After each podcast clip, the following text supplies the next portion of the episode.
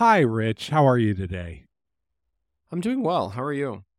Well, you know, I'm I'm coming to you. I work for Consolidated Undulating um, Widgets. something. Yeah, sweaters. Consolidated Undulate Cuss. And uh, Mhm. we own about we have about 10 per you don't know about us, but you're wearing one of our Mm. sweaters right now. Uh, we we cornered Oh. the sweater industry in 1992. And uh, ever bought all the since. All the sheep, all the factories, the whole thing. It's all us. You don't even know about us. Uh, And uh, Mm. you know what? I I, I can't. e- I want to do. Um, here's the thing: a big company. We have over 200 billion employees when you count the sheep, and uh, and we make over two trillion dollars an hour. Uh, but you know what the problem is? I see all these little sheep shearing 3D printing sweater companies coming up, and I mean that's a threat. Uh, that's worrying. Mm. And I wanted to talk Mhm. to you about how my organization, Consolidated Undulating Sweaters, can Mm-hmm. become a truly innovative player and compete with all these upstarts. Because, you know, if we don't get there first and start doing 3D printing AI sweaters, they're going to do it. So I was wondering Mm. what you think about a company at this scale, global sweater supply, textile chains, container ships, everything. What do you think about Mm. us getting our innovation going, getting our innovation on is what I like to say. Let's get our inno on when I'm when I'm running the agile stand up that I instituted in the innovation group Mhm. six months ago. Mm-hmm. Mm-hmm. You notice I'm doing all the talking. Let me stop. Let's get Mhm. into the episode and you tell me as a big organization how to innovate because I know there's a plan. I know there's a way to do it. It's got to work.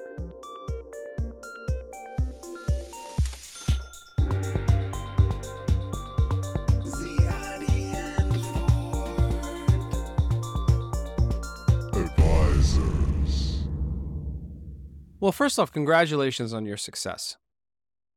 I There's a lot of- sweater. Happy people and happy sheep. Actually, you've been good to your sheep. Uh, Well, throughout, yeah, I and mean- they keep.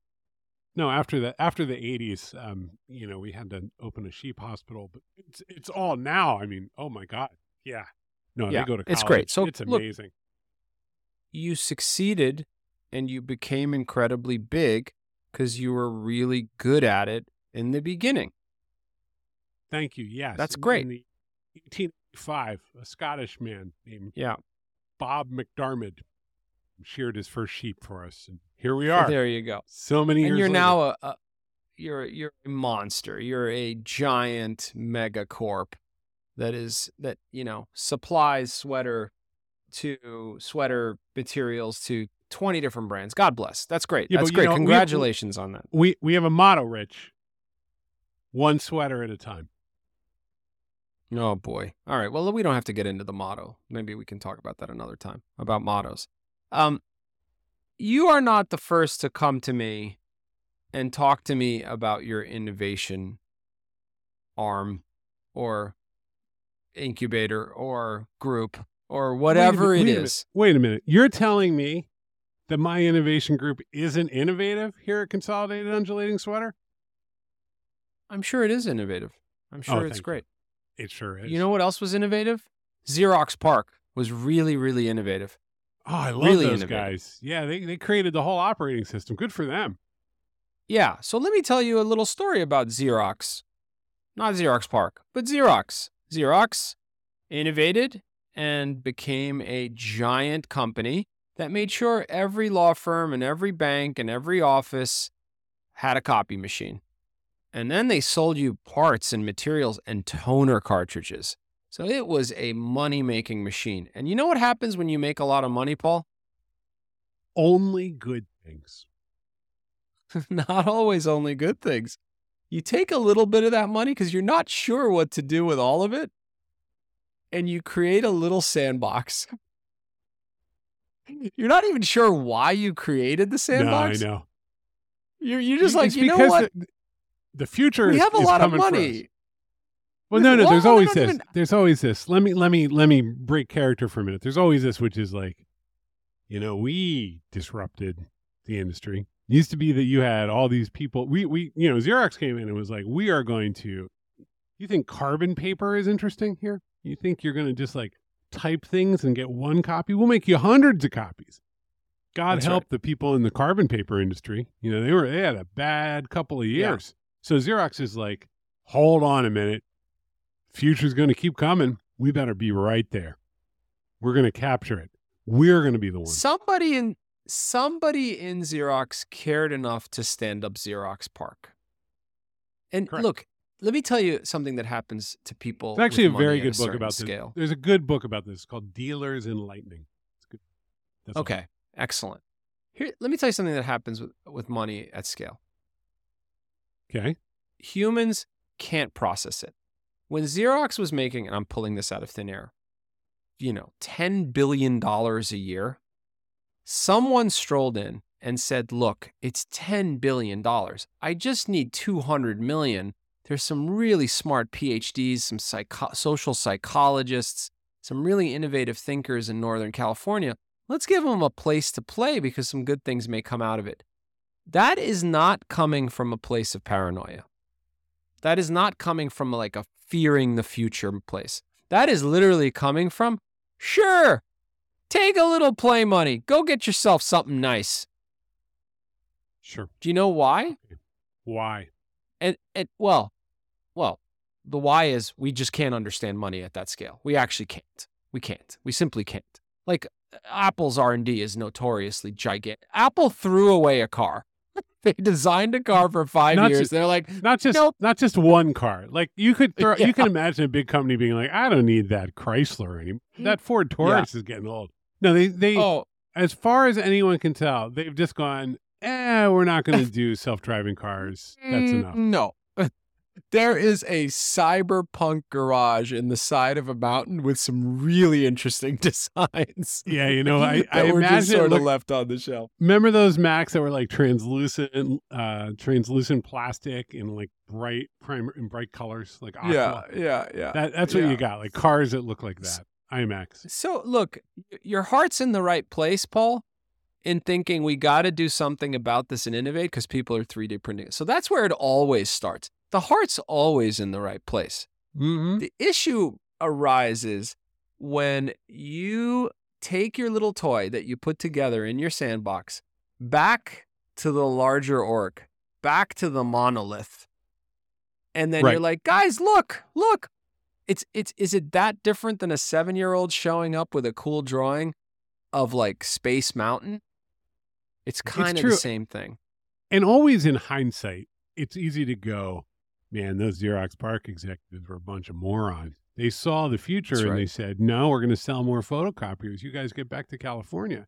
Meanwhile, Apple right. literally came over to Xerox PARC and said, how about we license all of this and look at which one is the largest in the world right now, right? So that's that's the It takes consensus narrative. The consensus narrative is like Steve Jobs came over and knew what to do, but those executives back in Rochester, New York, what a bunch of idiots.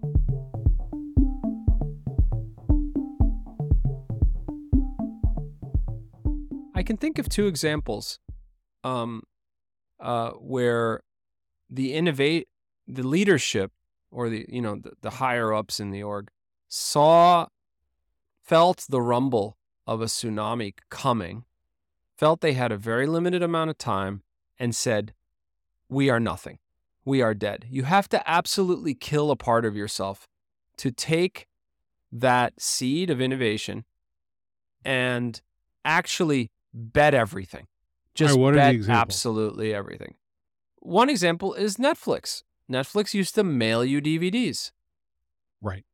Now It was we, we competing say okay, with it was competing with Blockbuster at the time, right? Like, Screw hey, you know what'll be better? Better choice, more options. You go instead of having to go to a place where they overcharge you late fees and you get that microwave well, I- popcorn. I, got them. I did it. yeah. You can have any DVD you want and you can watch it. So that was exciting. Yes. It was exciting. And and it wasn't like, oh my god, they see stre- streaming was kind of around. There was videos on the internet still. The idea of streaming a whole movie or a whole show felt crazy and expensive with your internet connection back then. Like it was still it was still the beginning of it. So but it wasn't like this incredible technological leap. But what you had was leadership at Netflix saying the party is about to end. We are going off a cliff, right? And the only thing we have, the only hope we have is something fundamentally entirely different. They probably spent millions of dollars on like envelope sorting machines. There's a factory somewhere, Rich, with like a pile of DVD sleeves with the dot matrix print Adam Oh, Sandler movie information just sitting there in a corner. Exactly.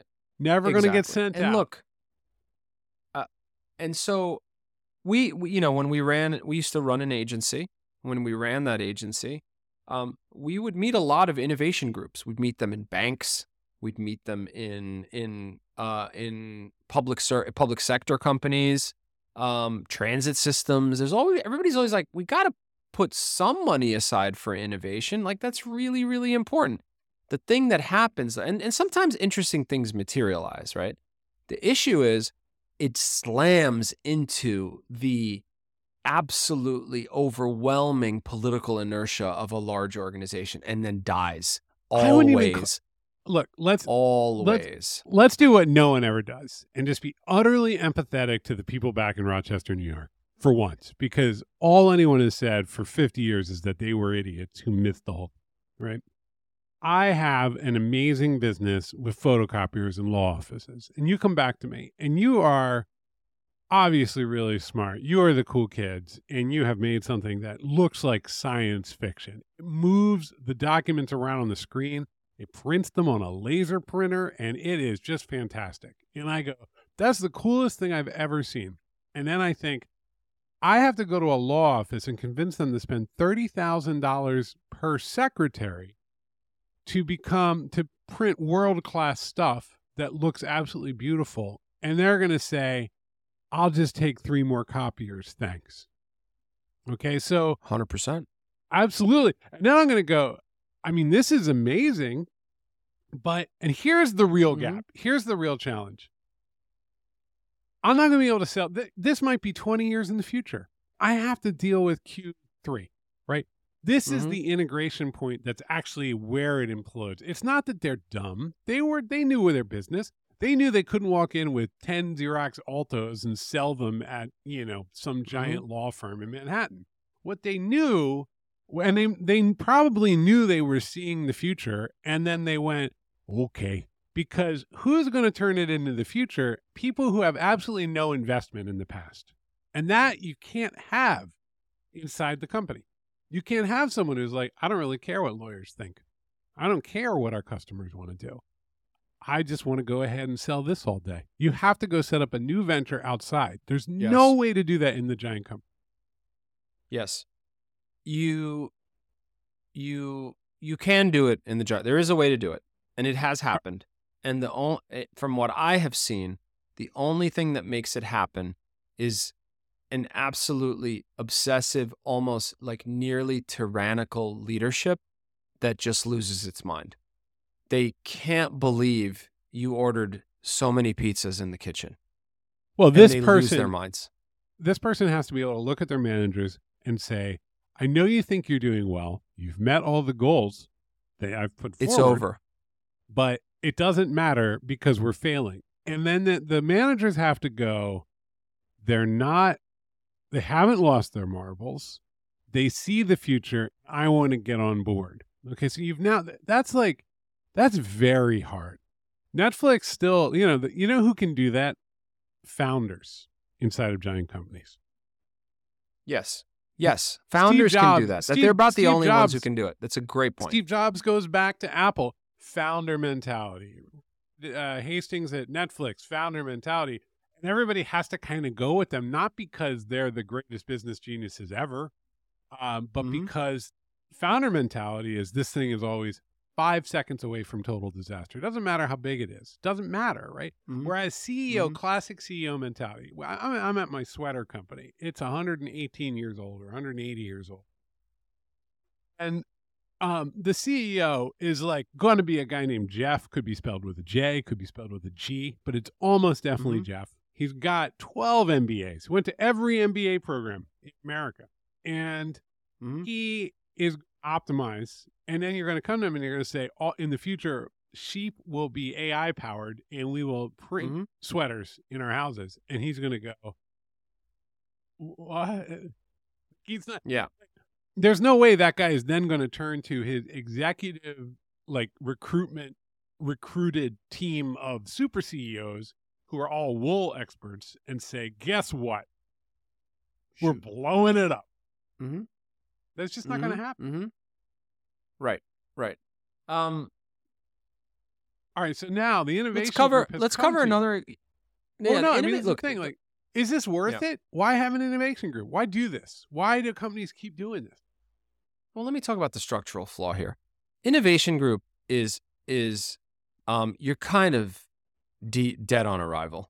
If you are in an innovation group, you're kind of already been relegated to the playground, like the the you know the little playground that's attached to the McDonald's, not the actual McDonald's. And so you're already you're is- already it is the- uh, An innovation group is the spay neuter program for corporate politics. it's bad. It's it's not good because innovation is like okay, you do your thing, pat on the head. We're gonna keep printing money by selling so many copiers. And have you seen the new X five thousand that's like ten pages a minute faster?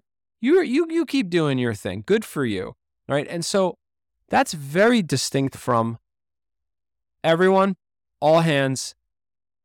This is either the beginning of the end or the beginning of a new beginning. And that is a shattering moment, right? Right. Because and if you're everything not that you were on- good at, if you're not on the boat, you know, like like that's the other part of this is like often they'll be like, all right, well, you know, it might be time for you to go there. mm-hmm, mm-hmm. Yep, exactly. Okay. Um, so, okay, so w- this is Ziade and Ford Advisors. Right. Um, how let, let's let's give a giant Fortune 100 company, Fortune 100 company, a piece of advice, Okay. a couple of pieces of All right. advice. Tell the sweater company Um, what to do with its innovation group. Here's the thing to keep in mind: there's many years of money left to make, anyway, even for your sweater company in 3D printing, and that the idea of foregoing that and I've been inside of big organizations that um, sell disposable refills of something. I don't want to say what, and we'll they see another ten years of really good money. Yeah, it's declining. It's not growing. It's like whoa, whoa, whoa. Yeah, we want to go play in the new stuff, but man, there's still a lot of money to be made. So how do Sure. you get an organization to keep going, steady as she goes, make your billions, but at the same time, right? effectively stand up something that innovates. The biggest mistake organizations make is they're like, they say to themselves, we have to change. News bulletin, you're not going to change. Unless you have that tyrant, you're just not going to change. So, what you're better off doing actually is starting to stand up something that doesn't have the the legacy, the arrogance, the comfort, the muscle memory, the organizational muscle, muscle memory that made you successful today. Because the things that made you good today are actually liabilities. Telling that to a billion, trillion dollar company, that's like a crazy thing to say. And there's another 10 years of sweater sales, dude. Everybody needs Sure. sweaters. Calm down. And so what you have is a a an opportunity to essentially parallel path let something take hold that is connected to you but is really has autonomy to go most Mhm. innovation groups don't have autonomy they have nothing and it is depressing to watch because they can go 5 years without shipping shit and that is Yeah. reality always and i'm not saying that to put any specific company down it is the reality of being in that innovation group and the bigger the company the more meaningless you are in that organization you need freedom you need autonomy and you need if you ha- can get the advocate great look the reed hastings and steve jobs of the world they are rare rare cases because they essentially took the whole damn ship and said gut it and refit it nobody I does it it's very rare it's worth dividing innovation group away from r&d like ibm had r&d that defined Mhm. chunks of the industry for 75 Mhm. years because it'd be like, you know what, we can do this with transistors, and everybody was, like, and then they would Mhm. Turn that into a product. Like there was a funnel where Mhm. people would sit in a room, do science, Bell Labs, you know, they would turn Mm. ideas into products related to the larger efforts of the organization. The innovation group as a concept is more like future's coming. We better be ready. It's going to be really different, but we want to keep Mhm. it close. So there is Yeah. R&D is fundamental. You can't be a giant organization and not sort of invest in growing new products from from Mhm. seed and figuring out how that fits in with your bigger world. But this is a different Totally. thing. This is like this concept where you're going to bring, you know, a lot of times like startup style mentality into the big org. I, I think this is this is why they struggle to hire. Yeah. This is why they struggle to create culture because you can't escape the, the, the beast. It's too big. And so how do you do it? And there are examples of companies that they keep arm's length. You can see they're they're owned by them in the fine print, but they have their own brand. They have their own cool offices with and, and, you know, they try that. Um and, and and that's better. That is better. But yeah, how do you get someone who's been eating steak every day to all of a sudden be hungry? You know what I was I like, do? oh, we're going back to carrots, everybody.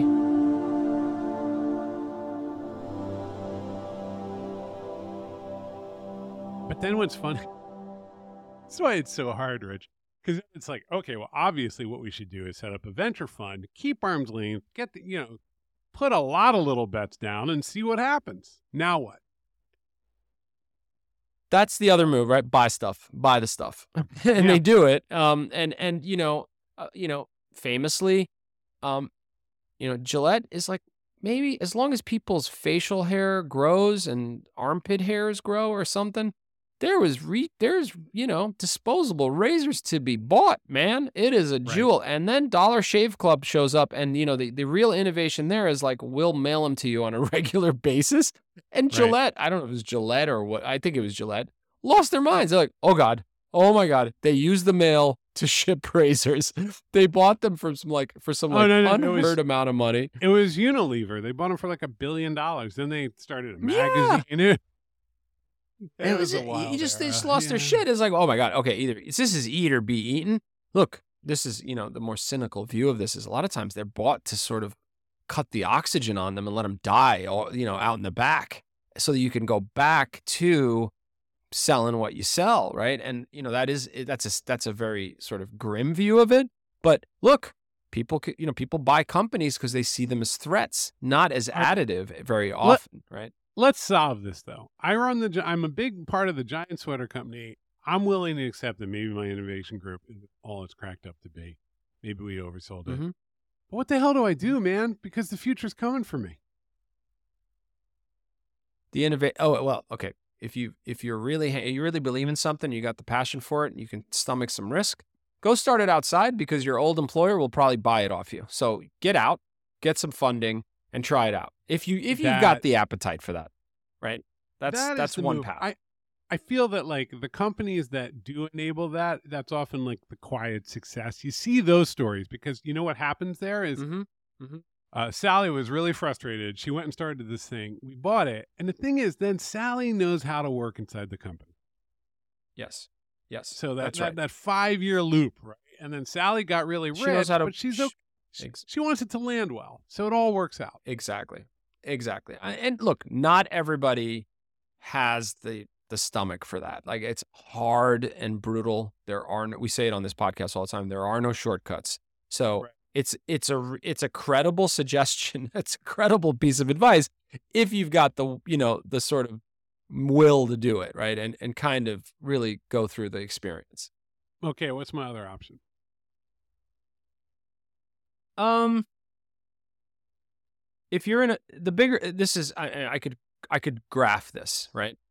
The Hmm. bigger the org, the less likely it is you're going to see what you've created and what you're innovating on become real, right? Because the the the the the gravitational pull is too strong. Go if if you know, I'm not going to tell you how to navigate whatever company you're in politically so that your innovation succeeds. This is a much more dire picture of the reality because we've just been in we've been in too many orgs and we know There is but, no but, path. but also everyone can relax because like Google can't innovate anymore. Nobody can once they get big enough. Nobody can. So the- here- Here's what you can do go find a 200 person company that's doing really well, that actually still has some nimbleness to it, where the impact radius of what you do is relative to the surface area of the place you're in. The smaller the surface area, the more of an impact you can make.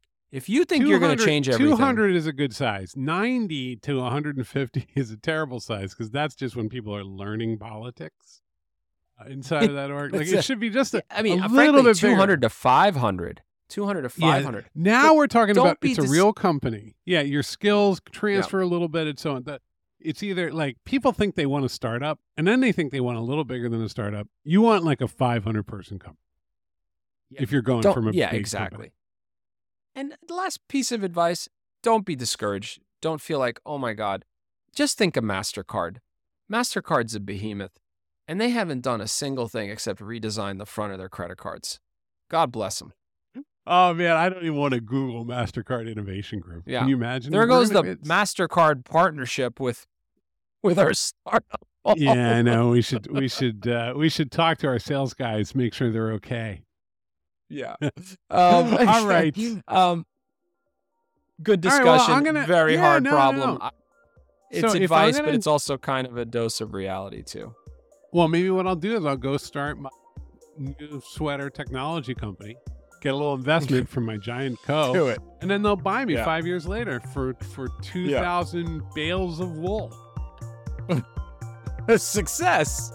Uh, you're listening to the Ziade, the Ziade and Ford podcast at ziadeford.com and at ziadeford on Twitter. Um, hit us up, hello at ziadeford.com. We love to get feedback, mailbag. Mailbag. Um, and uh, we love answering questions. Have a lovely week, Paul. Ah, uh, yes, you have a good week too. Of course, I'll see you in a minute. okay, bye, bye everybody.